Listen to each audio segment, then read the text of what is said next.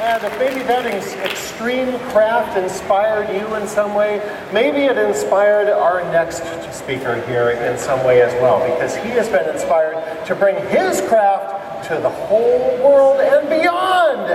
We have none other than Tony Baxter here, and he's going to tell you all about the what mind it takes to come up with a Disney theme park. Ladies and gentlemen, Tony Baxter.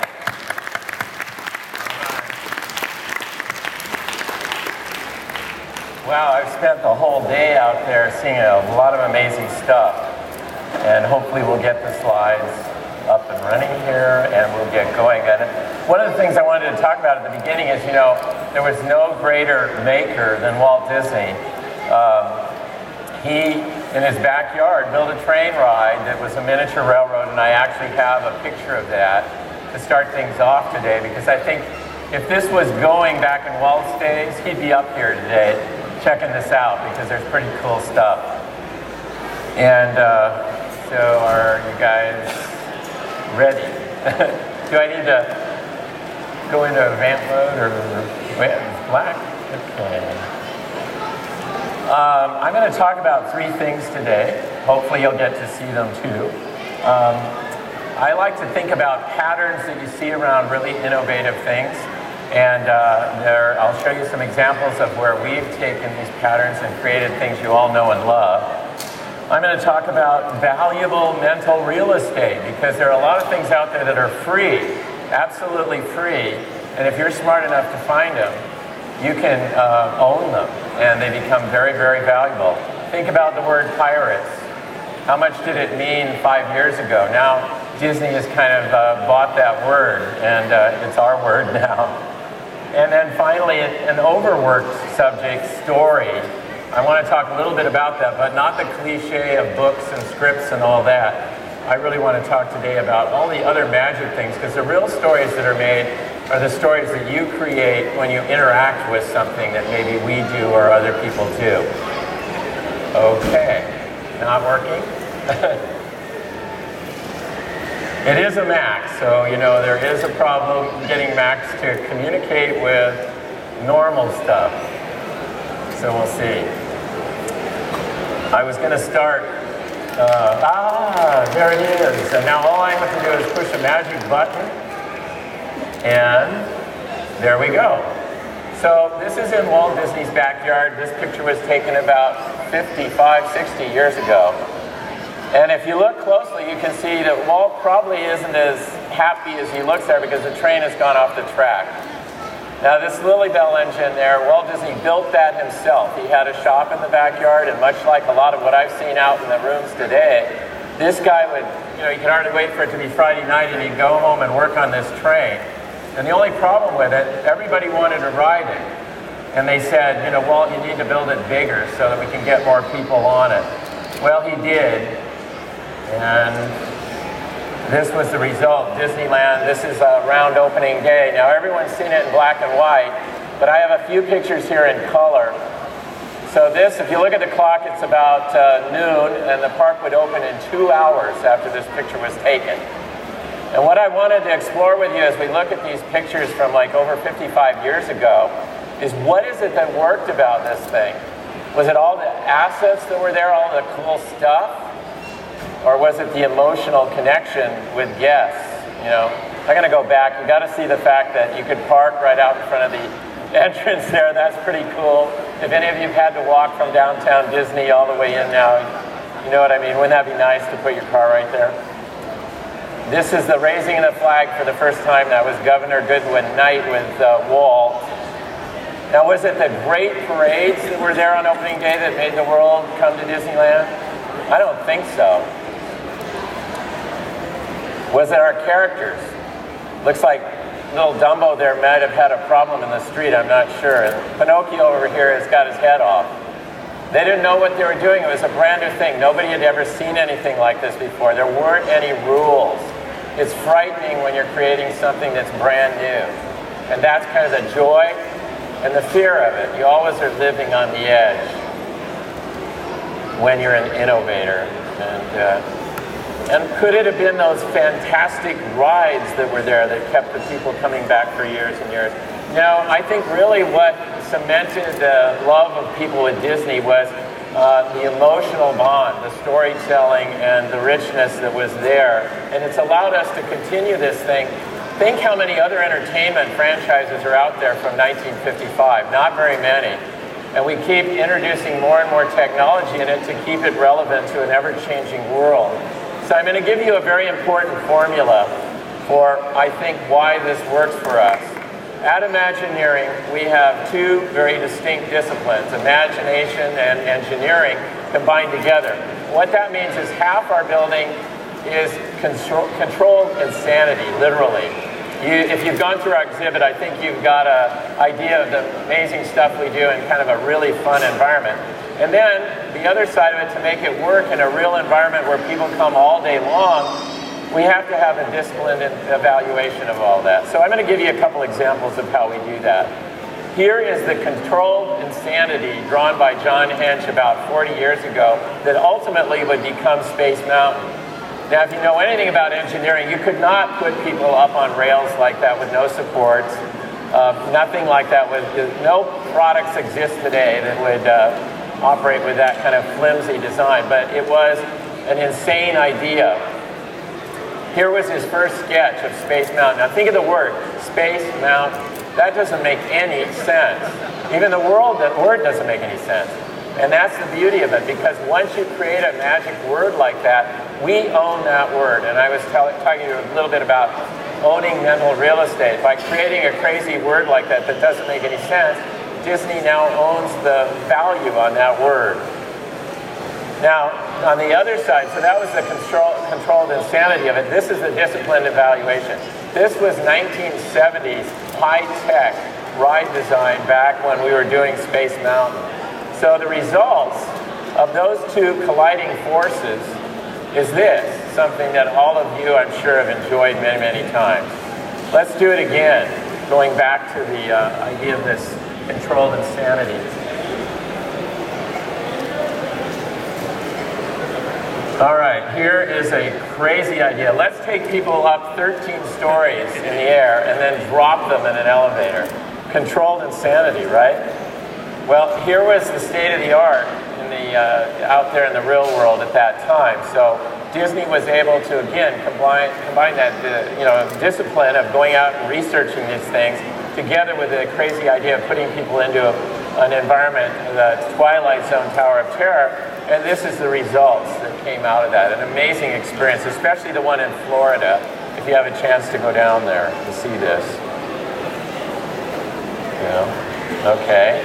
Now here's a world that already was, you know, insanely great before we got to do anything with it.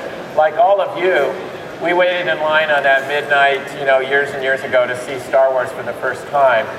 And it was insanely great. And it wasn't our product, and we thought, how on earth could we get involved in that? And years later, the opportunity would uh, arise that we could literally tap into this amazing world that George Lucas had created, but we needed to have something that would spawn his interest in it, and this is what it was. We went over to England, and again, with a disciplined evaluation of what was coming out of the military and the industry at that time, there were amazing devices that were uh, in simulation that were about to break loose uh, beyond the world of just training pilots.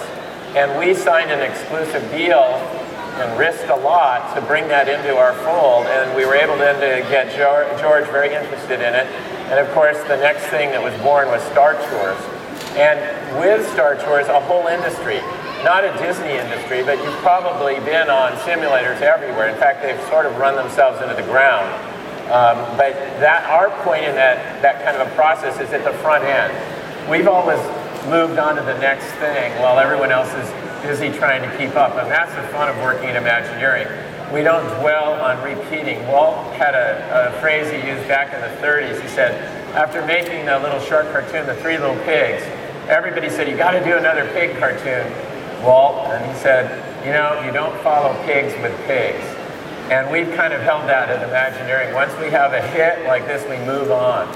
But this was really a revolution because it allowed people to enter a world in an interactive way, in a, in a way where we all saw these things in the theaters and on DVDs.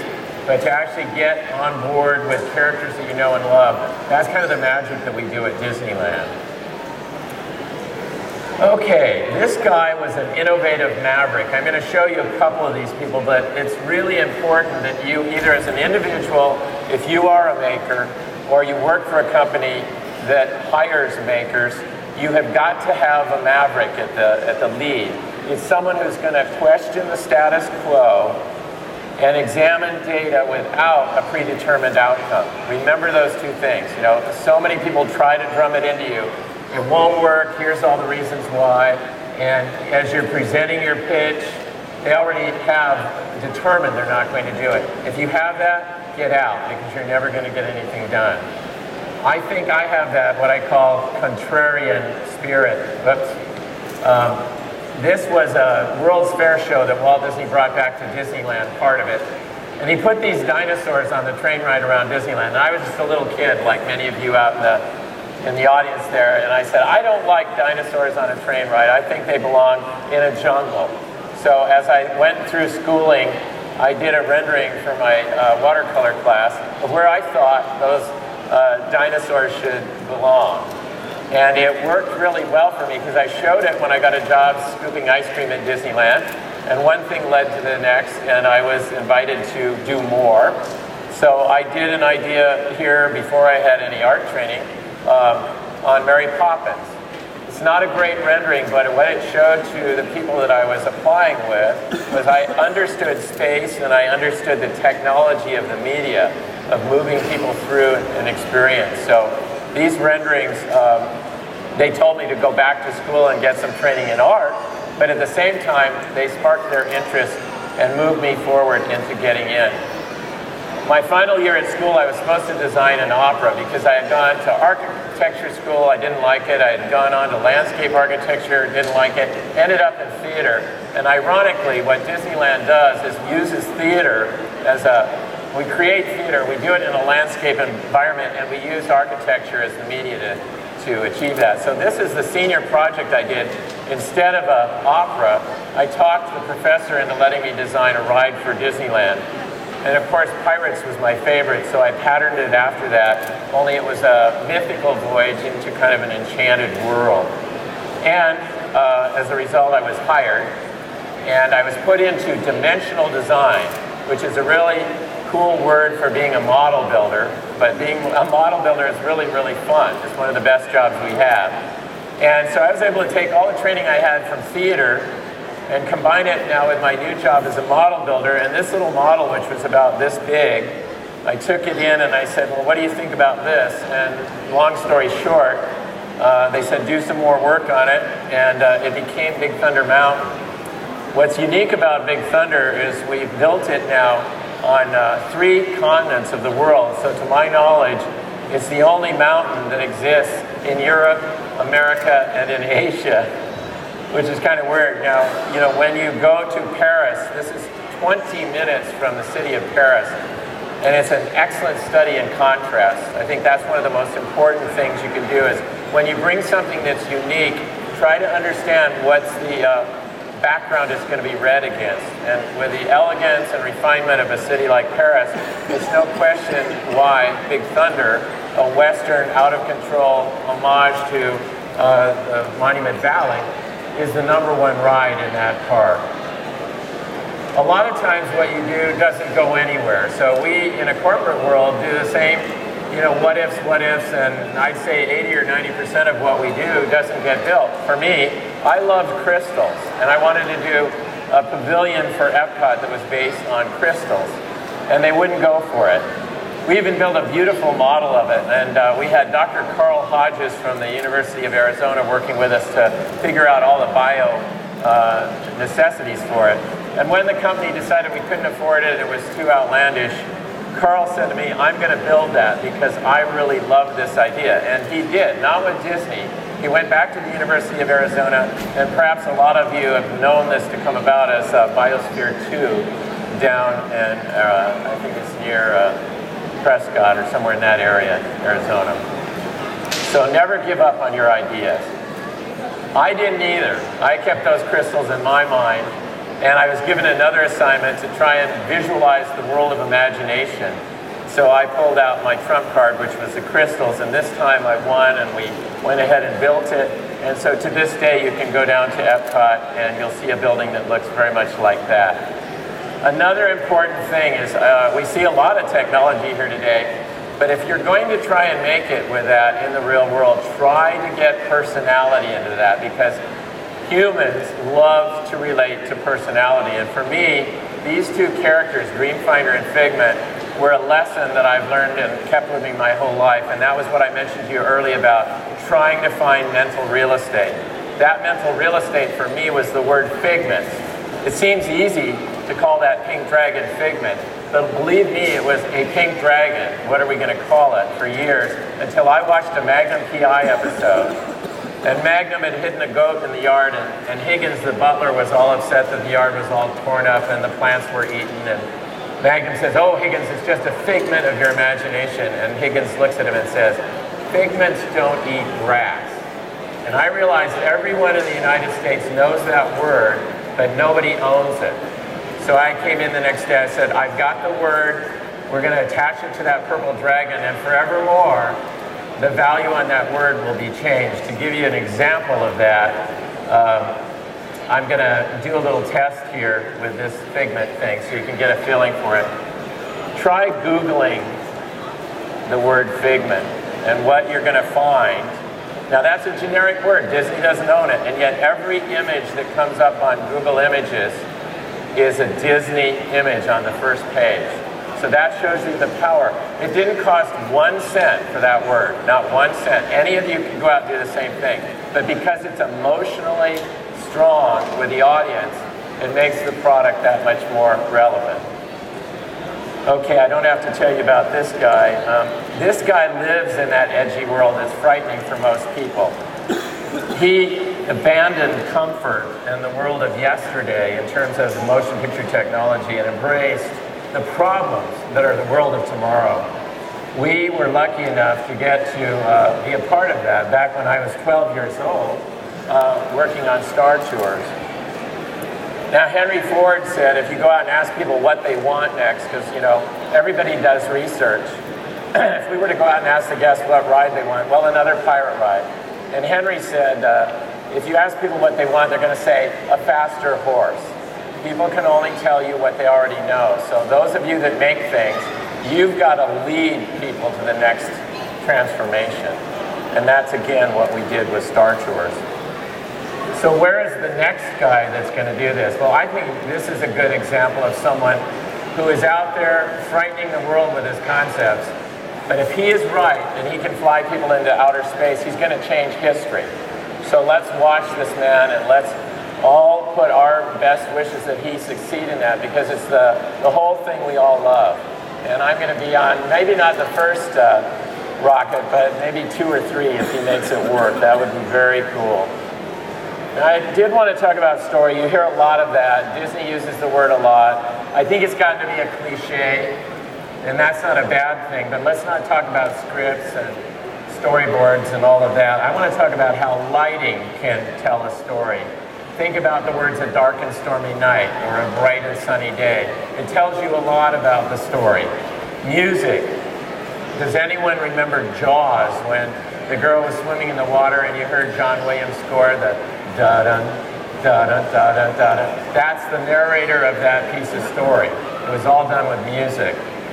Color thrill, interactivity. These are all new terms because the real story, especially for us, is you, the audience, and your friends or your family interacting with one another and making a story.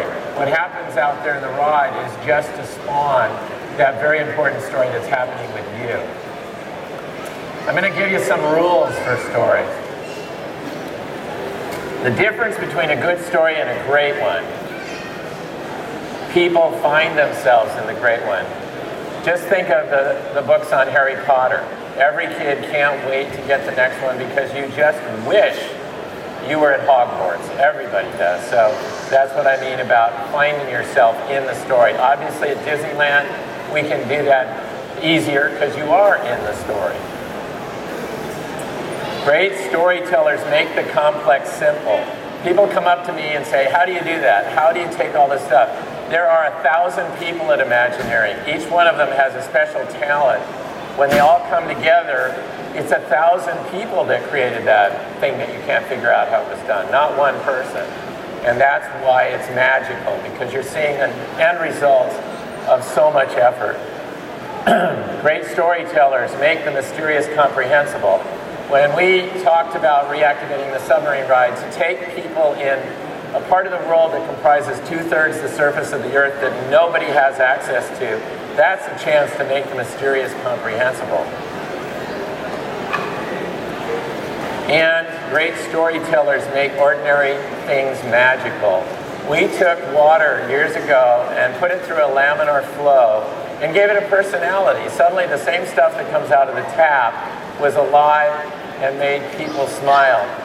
As a result, again, like uh, the simulators, these leapfrog laminar fountains are just about in every mall in America because they have such an effect on people. Great storytellers make the frightening safe. We once had a great Imagineer there by the name of Eddie Sotto. He made it a lot simpler than that for all of us by coining three words. Fear minus death equals thrill. I think everybody that goes on a thrill ride, especially when they come to Disney, know that we're going to get you as close to that word as possible and deliver a thrill without any risk. And that's what it's all about. And finally, great storytellers make the real larger than life. Isn't that what's fun about walking through these halls today? Physically, things larger than life, but amazing concepts taken out of obscurity and made um, uh, understandable for all of us and fun. Uh oh, I don't know what I did. I think I killed it. Did I bump it and ruin it? No, okay. All right, finally then, where do these ideas come from that we uh, work with? One thing I have to say is when you're looking into the future, if it's frightening, if you're scared, or if people say, get the willies when you show them something, say, well, let's think about it a little longer, whatever. That's really good, because that means you're way ahead. If people look at what you've done and they say, this is great, I'm really comfortable with it, it's too late. Good example is digital film. The Kodak company owned the world of chemical photography. They waited a little too long to go digital because they were so proud of their heritage. And now digital is a, you know, it's open to anybody. You've got to move when it's frightening, not wait until it's a comfort zone.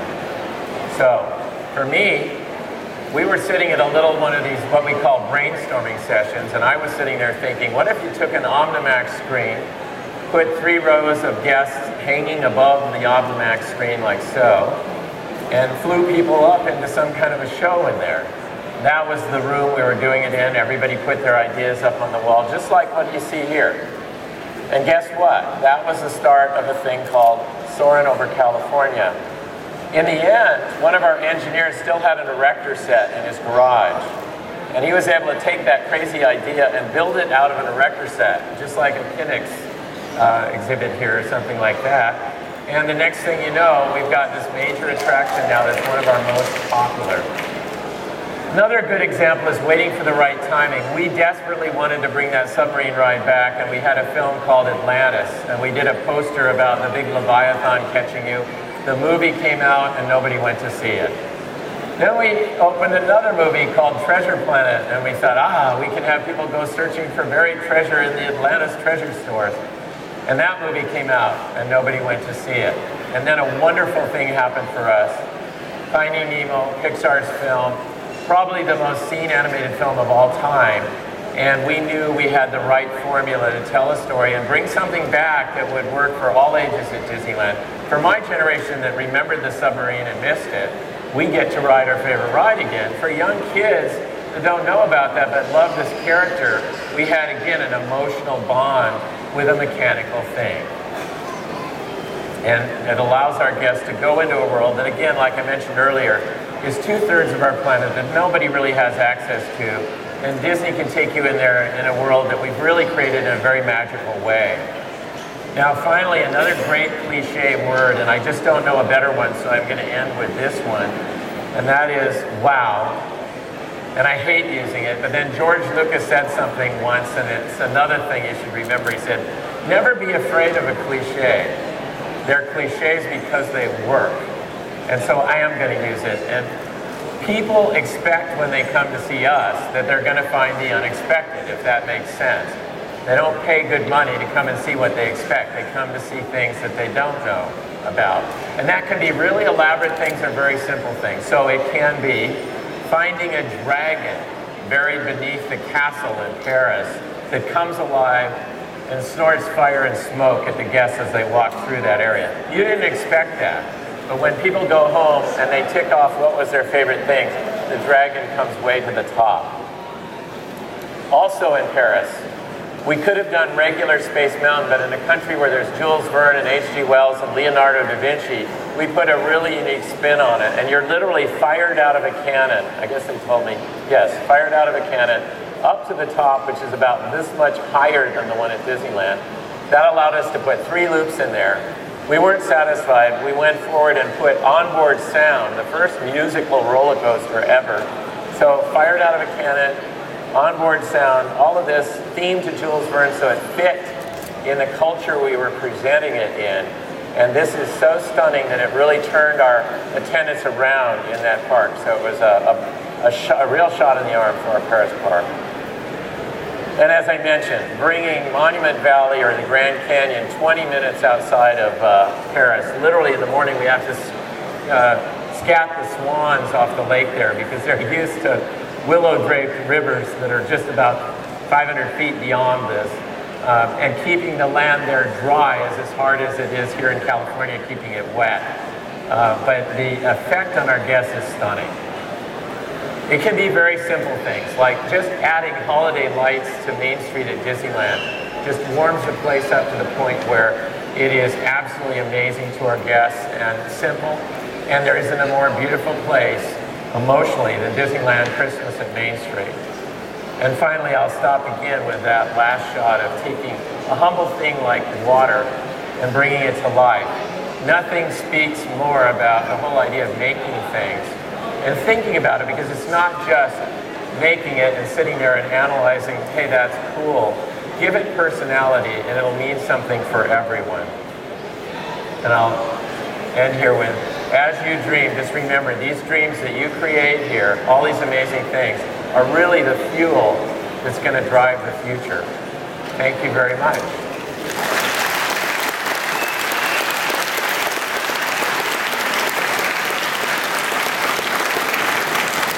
Two minutes for a question, I guess. Two questions.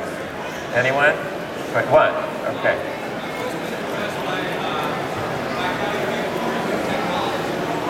Yeah.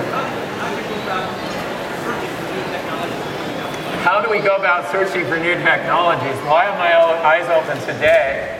Um, you know, our people go to all of the emerging technologies things from CES to there's a fair on, uh, you know, imaging next month in Las Vegas.